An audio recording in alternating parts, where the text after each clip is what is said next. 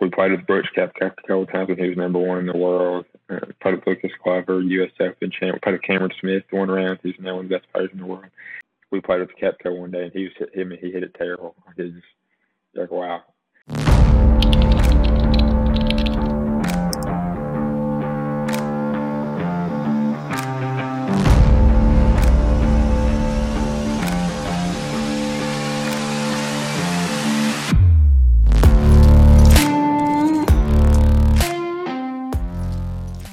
Today, we're joined by Jacob Cook.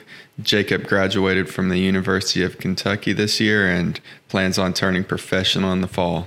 Jacob has played in two U.S. Open sectional qualifiers and in the 2021 United States Amateur. Progression as a junior golfer, I was luckily I was homeschooled until sixth grade. Of like you said, I didn't go to school until middle school. Had a grandma that played golf and took good care of me, so I was very fortunate when I was young and I just loved golf. So I worked really hard at it. Just loved playing, practicing. Had some good buddies to help push me along. Fortunately, I had some good success in junior golf, and then really it, it timed up perfectly for me in high school because we weren't that good when I was like in middle school. So I was I had the opportunity to play as a sixth grader. Whereas if we were real good, I may not probably wouldn't been able to play at that young. So it timed up perfectly that I played in sixth grade and kind of by the time I left, we had built it up and had a couple really solid teams my last few years at Brown County. So I was really fortunate there, and then got the opportunity to move on to play at Kentucky. Fortunately, and that was an awesome opportunity. Had a really slow start to my career, redshirted, um, and honestly, we were really strong my first few years there too. I mean, we were super deep, had some really good teams. Got like probably six or seven guys on that team that are still playing pro now. Um, had some serious struggles with my golf game, like late second, third year of college, but persevered and got really lucky with this COVID year. You know, got a couple extra years of school to to hang in there and learn from some really good um, players and coaches with a lot of experience. And fortunately, was able to find my game again and and catch my stride these last two years, last year especially, and now looking out into the pro golf world, hoping to turn pro in the next few months and pursue my dream of, of being a pro golfer. And that's kind of where we're at today in the summer. Very cool. So, uh, why don't you walk us through, kind of have an idea where you are now? We've talked about where you started um, at such a young age. Talk us about at what it was like at each level as a junior golfer because there's you know they're starting out when you're five and just playing there's playing tournaments at 11 and then as you progress there's more and more um, growth personally and then also tournament wise you have that progression where you go from playing in pepsi tour events which was the kentucky uh, junior tour to playing mm-hmm. in more regional events um, thinking mm-hmm. like Plantations was one of those Hurricane Tour, and then playing in national events, AJGA, etc. Walk us through um, those sort of steps uh, in your growth.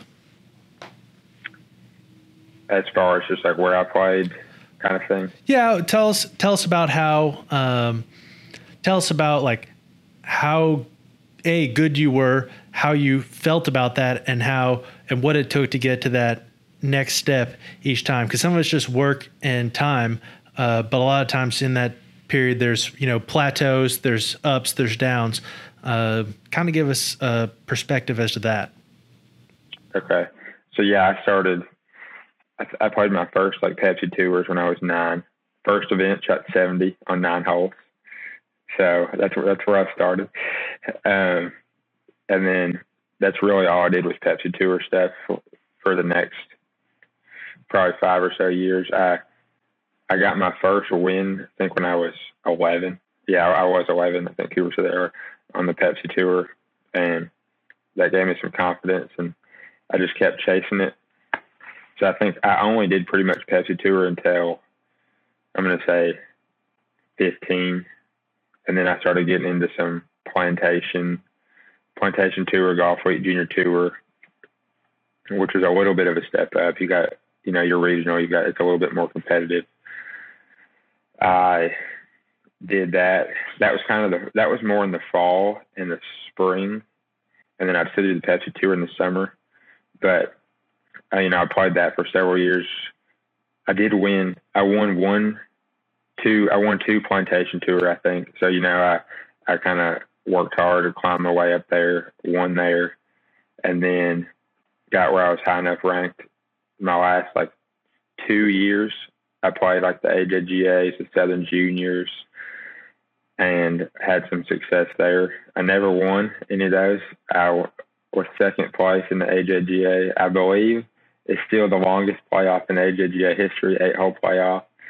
So unfortunately, never won at the national junior level, but I had I was competitive. You know, I held my own. And fortunately, I mean, all the way through there, I don't want to say it came easy because I worked really hard, but I never faced any like real adversity. You know, I was just lucky. I was talented, I had success, and just kind of kept climbing the ladder through um, through high school, and then I guess college is where like, I really started to face adversity because that's where you you learn how you learn how good everybody is, how competitive it is, and it's just a whole new ballgame when you get to college.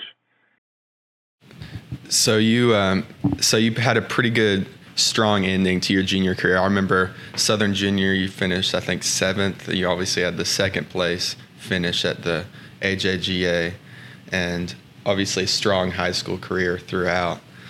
Um, just talk a little bit about that transition phase into college, and you know what was difficult for you uh, making that switch. Yeah, I think it is very tough, but it's also really good. Um, you know, it's just kind of a, it's just an, an awakening. I guess you see how good everybody is. You feel like you're really good in junior golf, so you're like, oh yeah, I'm gonna roll in. I'll be in the top five. Yeah, you know, then we'll be all good. But then reality hits, and you see how good. And there's there's eight or ten guys that are just as good as you are. It's like, oh wow.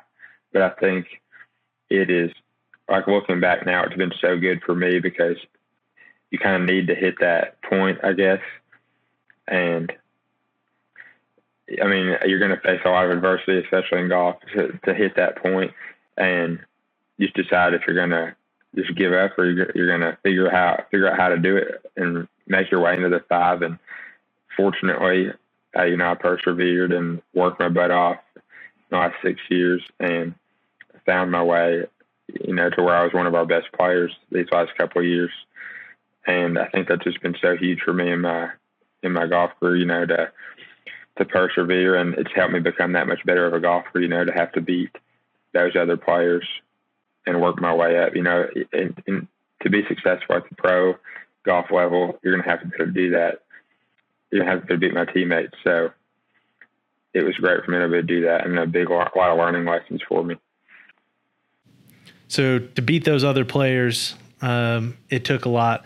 Tell us, tell us a little bit. I know you took actually a hiatus from playing for a while. What led to that, uh, and what did it feel like after that? That was actually um, that was super good for me because it was, you know, the college season especially just wears on you, and we're always playing. There's always another tournament to prepare for. There's there's always something to do, and it just becomes exhausting at times. And COVID was awesome because it was just really chill. There's nothing to worry about, and all you could really do was golf. But it was a whole new perspective where I would just go out and play games with my buddies at home every day, you know, and everybody came back home because it was COVID. So all my good buddies um, that were gone to other schools, traveling, playing pro, even all of a sudden everybody's back home, and we had some awesome games that even Cooper was part of. So so we had we had a good a good time. I think it was just great to reset and just play golf, you know.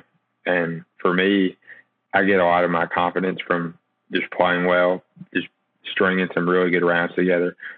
I don't get that much confidence from just like practicing because, I mean, that doesn't really say anything about how you can play on the course. So for me, when I, if I can string a lot of really good rounds together, that's when I get going. And, you know, during COVID, we played, I mean, two or three months straight, just playing rounds every day and you start stringing some rounds together. And I got a lot of confidence from that. So it was refreshing. The fact that there was no travel I mean, nothing extra going on, and then you start stringing some rounds together, and it really put me in a good spot. And I guess that is that's kind of what set me off for the next last two years at UK.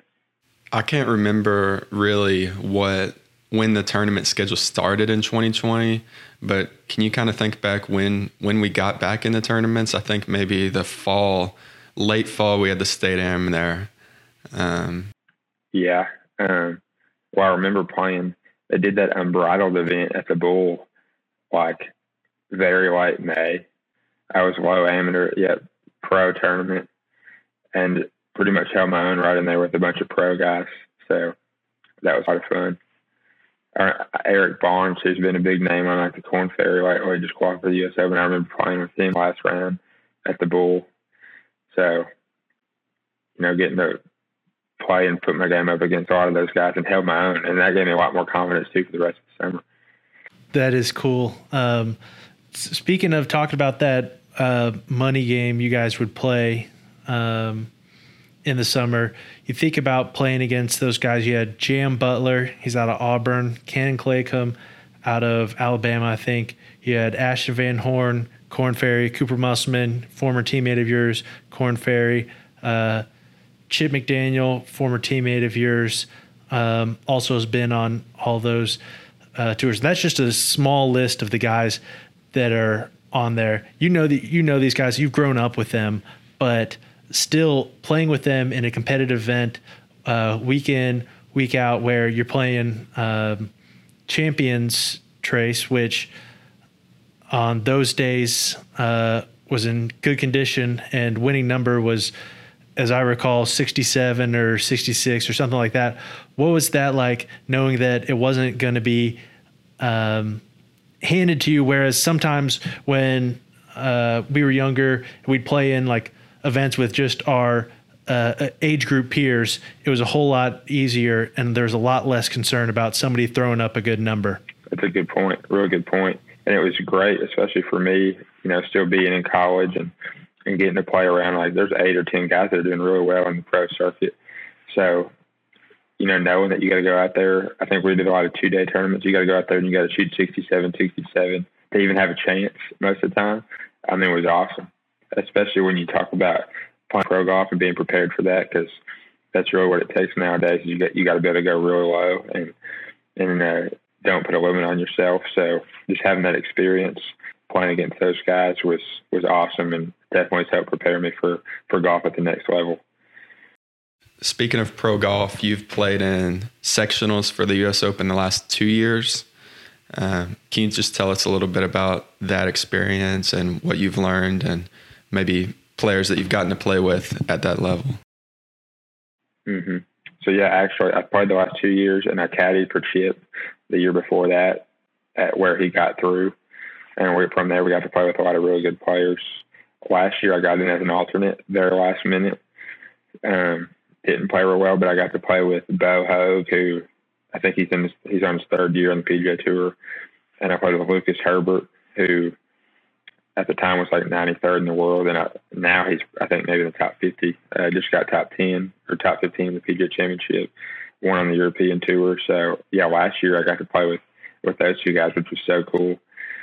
Um, learned a lot from them, and then this year, you know, I kind of got to build on it. I didn't. I played with a couple of younger guys this year, but I knew exactly what to expect, knew what to do, uh, knew the course, and I went out there and got to a great start. Just didn't quite finish, but um, being around those guys has definitely shown me that I can do it. You know, they're they're not. I mean, they're great golfers, but they're not what you'd think they would be. I guess you could say. So it's given me a lot of um, self belief and confidence that I can hang with them um, any day of the week. That is cool. One question I had was we talked about you've had a lot of tournament successes and put yourself in a lot of good positions. On the flip side, what's the worst mental space you've ever been in on a golf course? No doubt. Probably we were at Steelwood in Mobile, Alabama. My this is like fall of my third year. This is I had this stretch where I said I just like lost my game and I shot I shot like 89, 85, 85, 86 for like four straight tournament rounds. I mean, just, I mean, brutal, you know, especially for somebody at that level. So I remember at Steelwood, even, I mean, I had my coaches come up to me and I'm like, begging to withdraw, like just just get me off the course because I just could not keep it in the in play. Like it was miserable. I wanted to get off, and at that point, I really didn't care if I ever teed it up again in a tournament or for fun. You know, it's just it's just miserable. I put in so much uh, hard work and effort, and to be playing like that, I could think of a hundred other things I'd rather be doing right then than playing golf. So, but luckily my coaches taught me to stand out there. I finished the round and I stuck it out in the end. But I can remember that vividly. I mean, just brutal.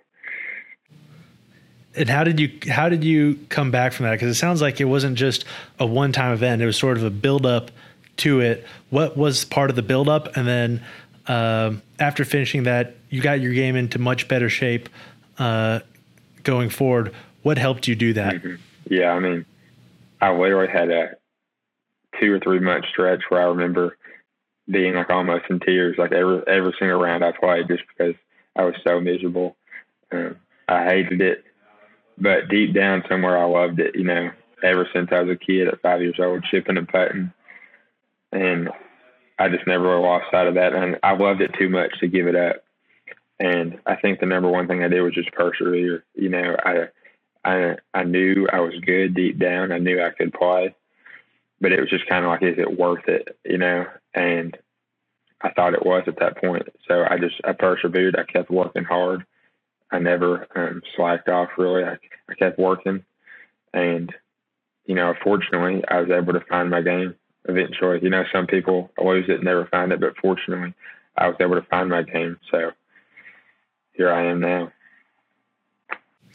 That I I can empathize with that situation before. I know that feeling all too well and for a very uh, long stretch of time and it's it's a hard thing to face and i think everybody faces this at some point and you got to come to grips with it and that that is when you're playing competitive golf your score a lot of times becomes your identity uh, you're not jacob cook you are jacob cook the guy who shot 89 uh, you're you're not cooper collins you're the guy who shot 87. Uh, like it, it no longer becomes uh, about who you are, it becomes about the score you shoot. So when you finish up a tournament and you have a bad day, not only do you feel that about yourself, but then you might be worried that your teammates uh, feel that about you.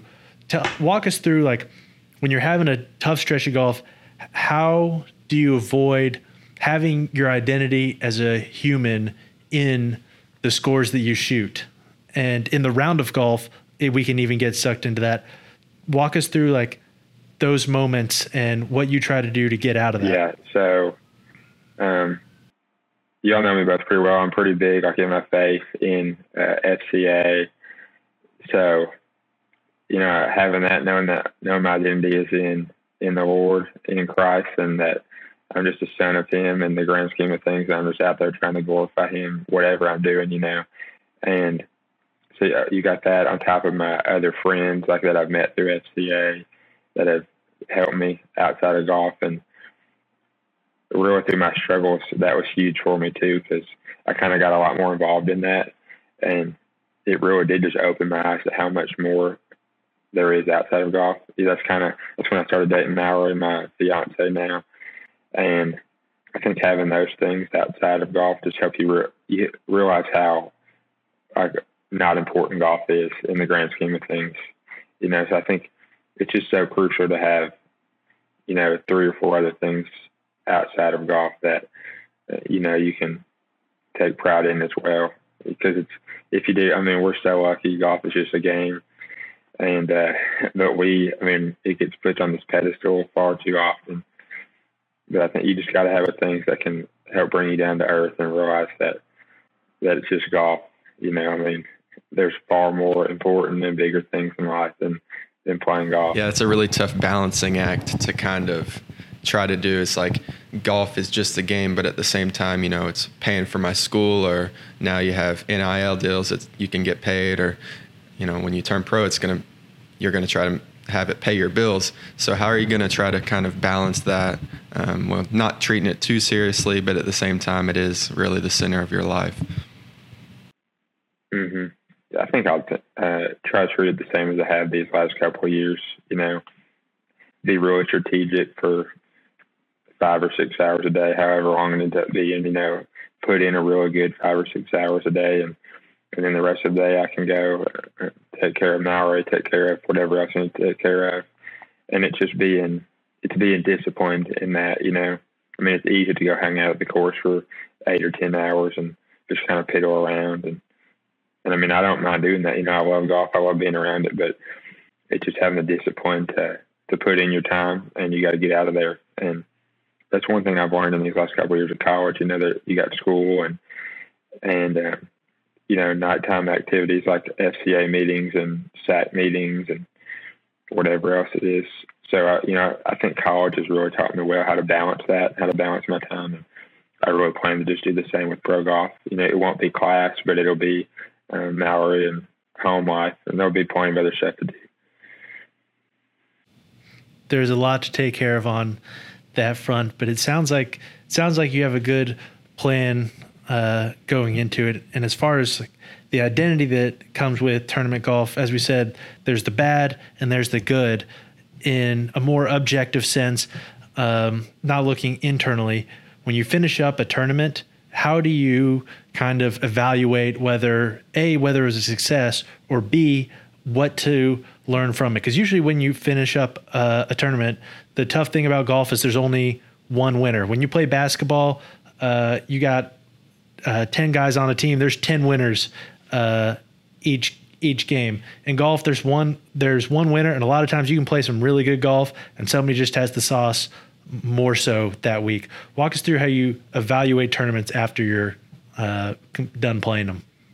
Yeah, I think the number one biggest thing is just to take the time to reflect. I think it's really easy just to kind of put it behind you and be ready to move on to the next one. But you know, I've learned a lot in college to reflect on what really went well, what really didn't go well, and you know, it's really just me versus the course at the end of the day. I think it's so easy for us to compare ourselves to other golfers, but comparison kills, and you know, at the end of the day, it's it is just us versus the course, and that's what we got to come to realize. So just really reflecting, and for me, usually as long as I stuck to my routines, committed to every shot, I controlled all the things that I could control during the course of 54 holes, 36 holes, however many holes it is. If I did those things, I checked those boxes. You know, that's really all I can do at the end of the day. And I mean, I think you'd say it's a success if you if you did all you can do and you gave your very best effort, it's a success in the end. And you know, sometimes you win, sometimes you lose. And uh, learn to move on and and fix what you can for the next event. So, kind of building off that uh, tournament reflection process, do you have a strategy that you use, like journaling or talking with your coach, or how do you physically uh, reflect on a tournament? Mm-hmm. I've gotten to where I'm really big on stats, especially with all the strokes gained and stuff that's coming out for us in the last couple of years. So I'm huge on that, and I've been doing that every round. I've tried to do it even every round at home. Just so I think that really tells you what was good and what wasn't good. It's easy in our head to say, "Oh, I putted bad or I drove it bad," and maybe that's not reality when you look at the stats. So that's one big thing I've gotten into, and then two is I do like journaling.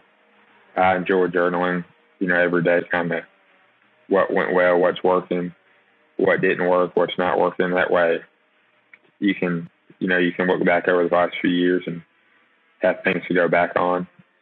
Like, um, luckily I qualified for the USAM last uh, summer in a 36 hole qualifier. So before the sectionals, I was going back, trying to look back at my journal, you know, what was going well that 36 hole qualifier for the USAM. What can I apply for the these 36 holes for the US Open? It's really similar.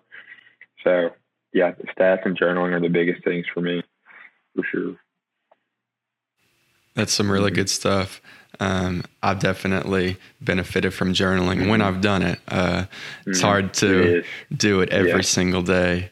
Um, but something I'm curious about is what does the mental conversation look like within your pre-shot routine? Do you talk through the shot with yourself? Um, and I'm curious if you have a mantra that you tell yourself before mm-hmm. every shot. I know that when I've played some of my best golf, I've had a few different mantras that I told myself before every single shot.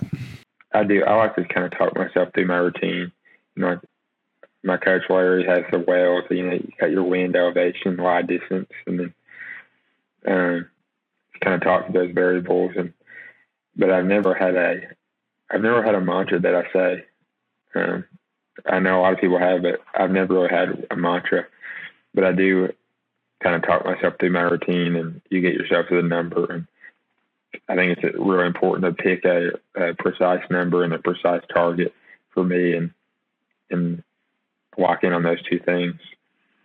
And that's about it for me. I try to keep it as simple as I can. You talked about uh, playing the USAM, and you've played in two US Open sectionals. Um, and you've played in a lot of big events. What events have made you like feel real? Like what what event has made you feel the most nerves, and what in general, what events make you feel the most nerves? Yeah, I mean a lot of the bigger events for sure, just because you want to perform that much better. You know the you got the USAM, you got the SEC championships, the NCAA regionals, but probably the most nerve wracking the qualifiers are the most nerve wracking for me, like sectionals and the USAM, because you just want to get there, you know, and there's a next a next level, and you know it's going to be a long day, 36 holes, long day. It's kind of you got there, you don't. So I get nervous just wanting it so bad to to move on. So I'd say the qualifiers fire me up the most for sure, just because I think there's a little bit more added stress and emphasis what do you do to deal with that stress? For me, preparation is the is key. If I can um, prepare my body, mind, the game, everything the best I can on that first tee, I'm a lot more calmer. I think. I think I get a lot more nervous when I feel like I'm unprepared and not ready to play. But as long as I feel like I'm ready to play, I've done all I can do to prepare. Usually, I'm good to go and kind of kind of can walk in from that first tee, and then uh, kind of a step forward is it's just keeping your mind on one shot at a time. I mean, it, it's so hard to do. It, it's so much easier said than done, especially when you've got a USAM, US Open, you know, SEC championship, something like that on the line. You gotta, you just, but you gotta better block it out and know that if I can stick to one shot at a time stick to my routines, you know, over 36 holes, I'll be right there with a chance. I mean, you'd like to think so at least. So I think preparation and, and really sticking to a shot at a time are the biggest things for me to handle all that external pressure. So, have you ever? I know that in Kentucky, it's kind of hard to prepare the best you can for, especially spring season. Um, what strategies do you guys kind of use to just feel like you can be the most ready you can, even though um, weather is not ideal. You know, when I was younger, I used to always play like on course games and play the red tees and and do stuff like that. But now, especially since college, it's a lot harder because one, like you said, the weather. I mean, in the springtime, we'll have two or three events a year where maybe we don't even get outside in between events because you got snow and it's 30 degrees and raining. So I think the biggest thing is just researching the course as best we can know like what shots we're going to be facing. Is it going to be a lot of drivers? Is it going to be a lot more like irons off the tee or the par threes? I mean, what clubs are we hitting off the par threes? And we try to hit a lot of those shots in the bays and um, just get comfortable hitting those shots.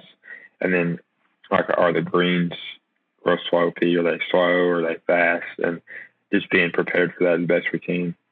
Like, if we're inside, we can if if it's real fast, we have like some carpet up top that's that rolls really quick that we can put on, or if it's slow, we can go down to our indoor green that's not super fast.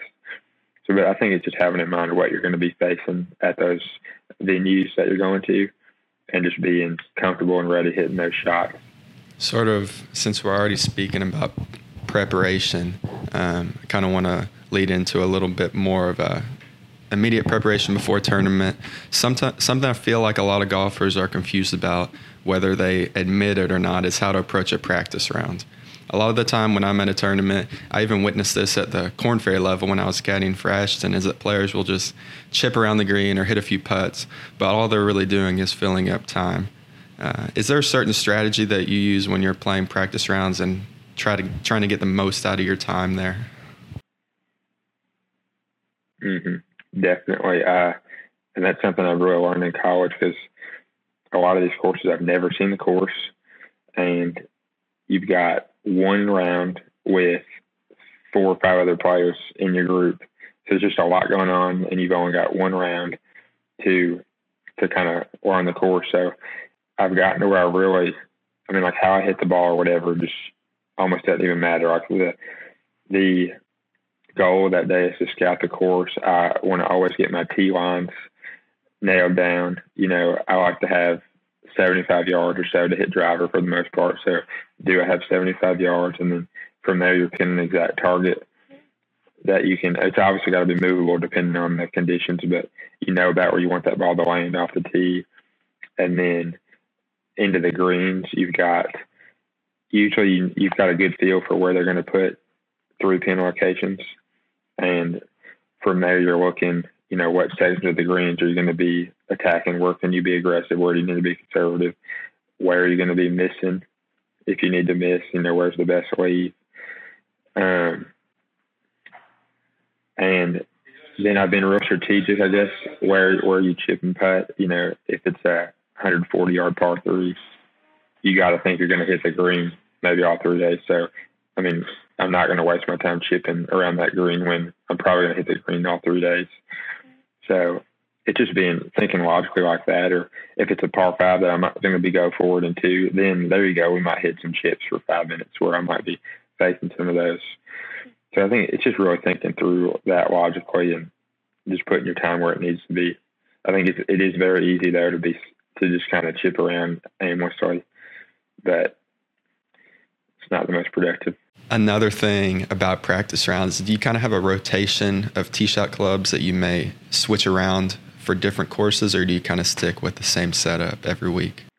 I've got I've got the same setup every week. Um, I've got a three iron that I really like that it's kind of a go to club for me. I, at one point, I kind of alternated between a five wood and a three iron, but I've gotten where I the three iron.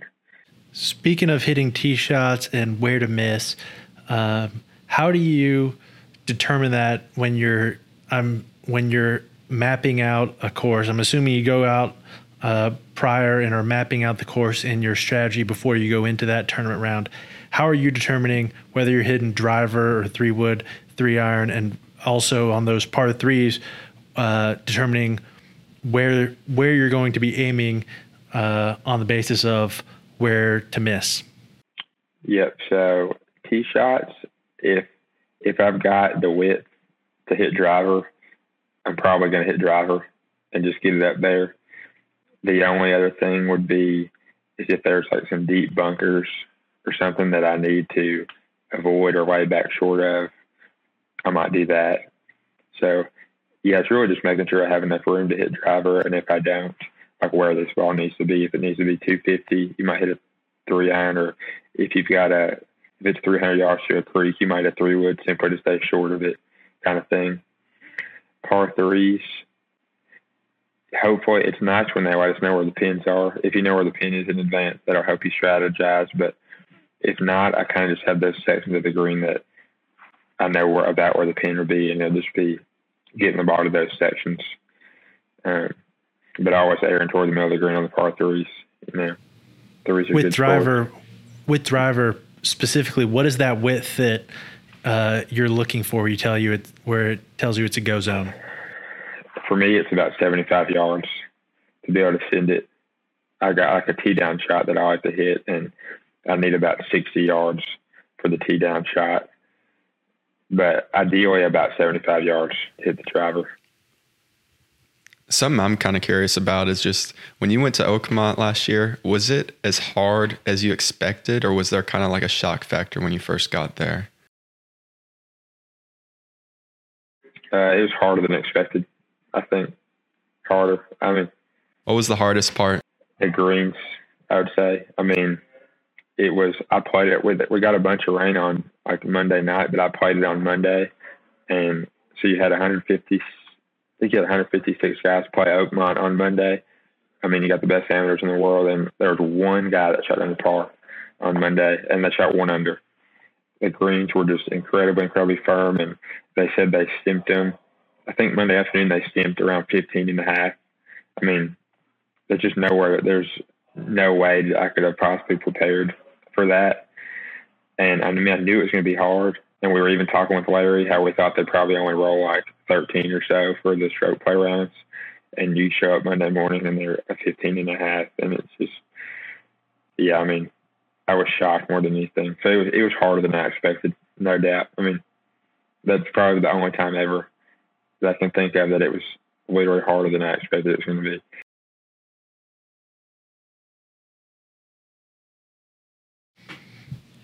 Speaking of tournament preparation, can you remember some times as a junior where uh, you had bad tournament preparation um, in particular and what you learned from that? Mm-hmm. I don't remember anything like specifically. I do remember that I had a tendency to kind of over prepare, and I would go, I would play 36 holes the day before a tournament just because I, I mean, one just because I love doing it, but then you get to the tournament and you realize how exhausted you are. So I think that's the biggest thing I took away when I wouldn't prepare well was just over preparing because that's just kind of how I am. You know, I like to feel very prepared, but at some point you got to take care of your body and be rested up and ready to go physically and mentally. And I would definitely wear myself down too much prior to some events when I was young. I'm kind of curious. Has there ever been a tournament where you feel, okay, I'm ready, I'm totally prepared, or is that kind of constant feeling of I didn't do enough, even though you might have played 36 whole day, holes the day before? Mm-hmm. Mm-hmm. No, I've definitely had several events where I'm 100% ready to play. I know if I go do my thing, I'm I'm playing well. Uh, it doesn't happen a lot. I think it's rare that you get your game to that state, but there is times here and there where I show up on the first tee ready. I mean, feeling great, ready to go. And I know I'm going to take care of business if I just stay out of my own way. I know if I know a few years ago you caddied for Chip McDaniel for a good summer uh, on the PGA Tour, and he had some pretty good success. Can you talk about a little bit about what you learned from him um, through that experience?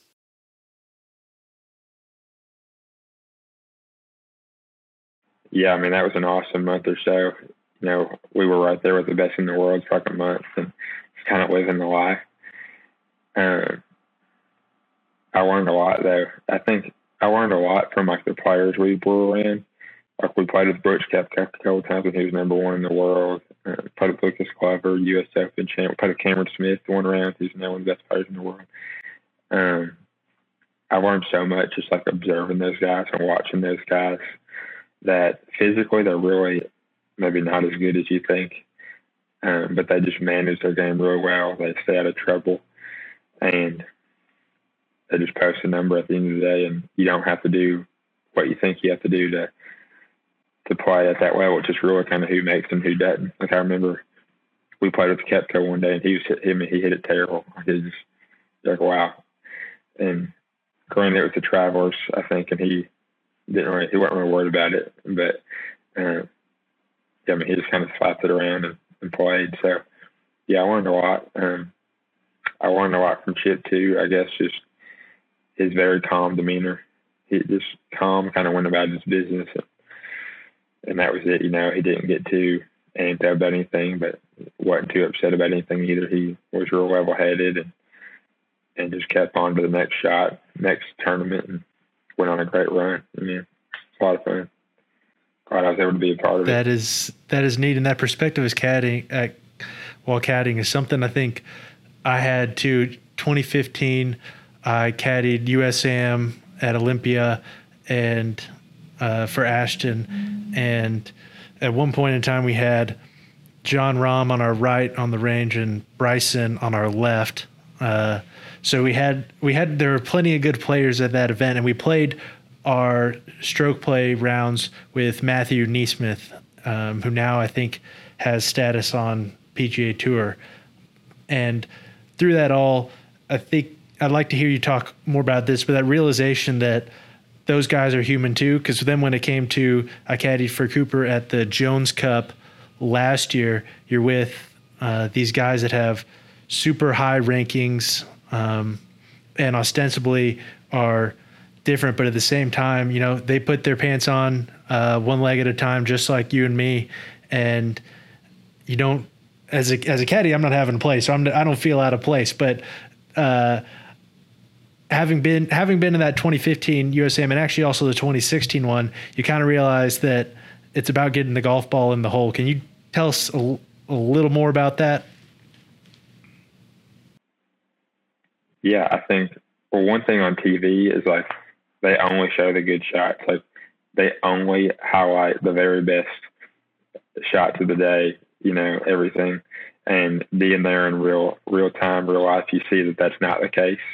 That you know when, when us three go out and play golf, we probably have a couple highlight worthy shots around we play too. You know, I mean, so they're just like us, and yeah, I think you just kind of get a better sense of reality being there in person.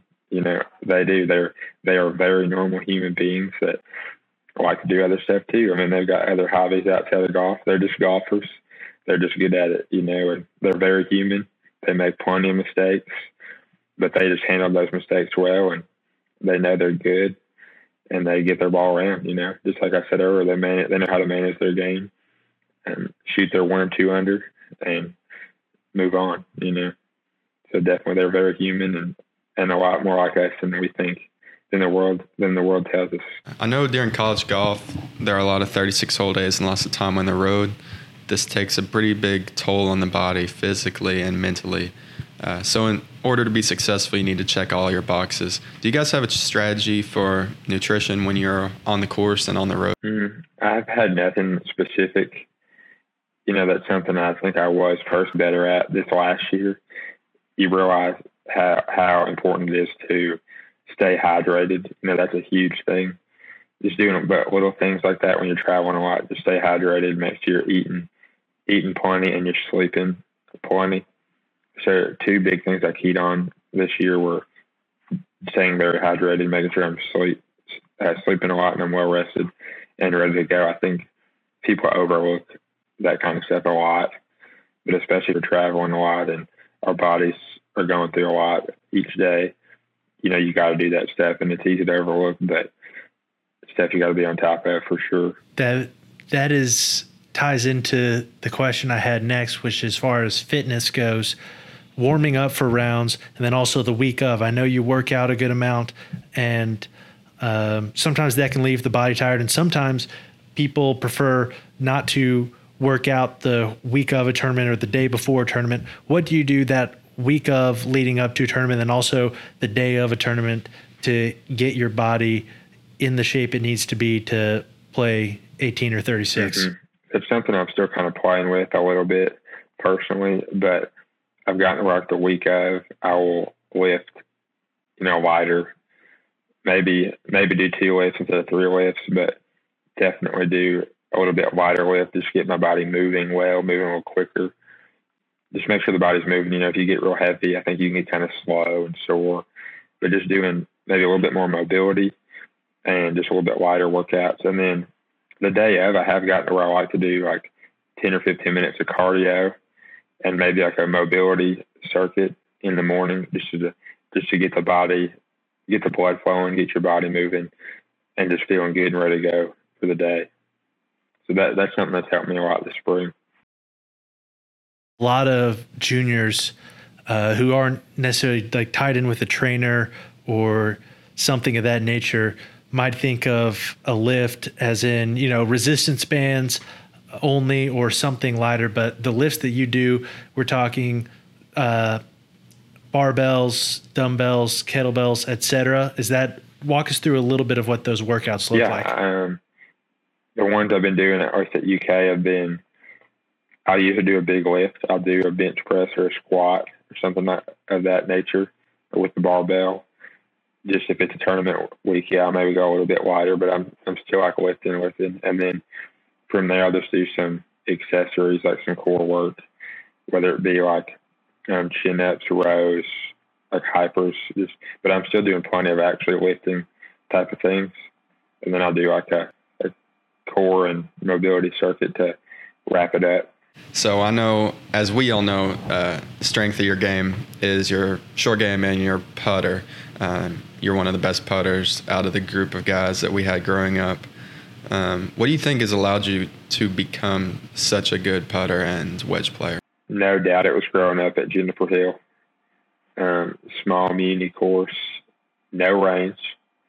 So I, I did not spend much time hitting balls, but I spent a ton of time chipping and putting you know, putting contests all the time rather than hitting balls. I just putt. And also the greens at Juniper, like they sneaky have a ton of slope. So, I mean, I was just putting all the time and I'm hitting these four foot putts that are breaking the cut. So I just really grew up seeing a lot of lines, speed, and I think that's really been so beneficial for me long term looking back because I've never really had any putting lessons or anything. I've kind of just myself. That self organization is cool. It's fun to see when things come together like that, and how your uh, how your background influences that. Aside from specific golf stuff, are there any mental coaches you've worked with? I think Kentucky might have access to a few. I don't know if you've worked with any personally, and your thoughts on what they brought to the table mm-hmm. for you. Uh, I've worked with a few over time, kind of here and there. Um, they give you some really good things. I think the biggest thing that I've learned from that is just to like be aware of like mindfulness is always a big topic. You know, we can't really control our thoughts, but we can deal with our thoughts in productive ways.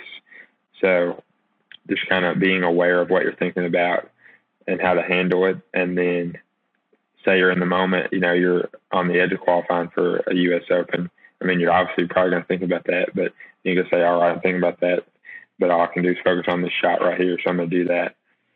So I can, all in all, it's just controlling the controllables. I think, you know, we get all wrapped up in all these other things outside of that. But at the end of the day, all we can do is control what we can control, and that's it. And if you do that, that's all you can do. You know, everything else will take care of itself. I get that. Well, the last question we ask all of our guests is now you're older, you ostensibly have the keys to the kingdom, and have seen what it's like going up through junior college and soon to be professional. If you go back to yourself as a junior golfer and tell yourself one thing, just one thing, what would it be? It's a good question. I'd say enjoy it, fun. I think you know we get way too tied down, and like you were talking about our score and all this other stuff, and how we talked about there's so much more to life. I mean, just don't get caught up in it. Don't bog yourself down. Don't beat yourself up. Even though I still do that all the time, but you know, at the end of the day, just have fun. We're playing the game, and we could be doing a lot worse things than uh, being on the golf course. So I think just have fun with it and enjoy where you're at, the opportunity to to play golf. Excellent. Well, we appreciate it a ton. If people want to find you on social media, reach out to you, what's the best way for them to do that? Yeah, probably like an Instagram DM or something. Instagram or Twitter DM. I think I'm I'm big. I actually on Twitter I'm big cookie, big underscore cookie five, and on Instagram I'm now Jacob Cook Golf. Thanks for joining us today. Please do us a big favor and like and subscribe on YouTube, Spotify, Apple Podcasts so we can help others learn how to play better tournament golf. You can find us online at thetournamentcode.com, on Instagram at the tournament code, and on Twitter at tournamentcode. As always, feel free to reach out to us at those places or email us at daniel at thetournamentcode.com and cooper at thetournamentcode.com. We hope you join us as we continue to dive deeper into what it takes to play elite tournament golf.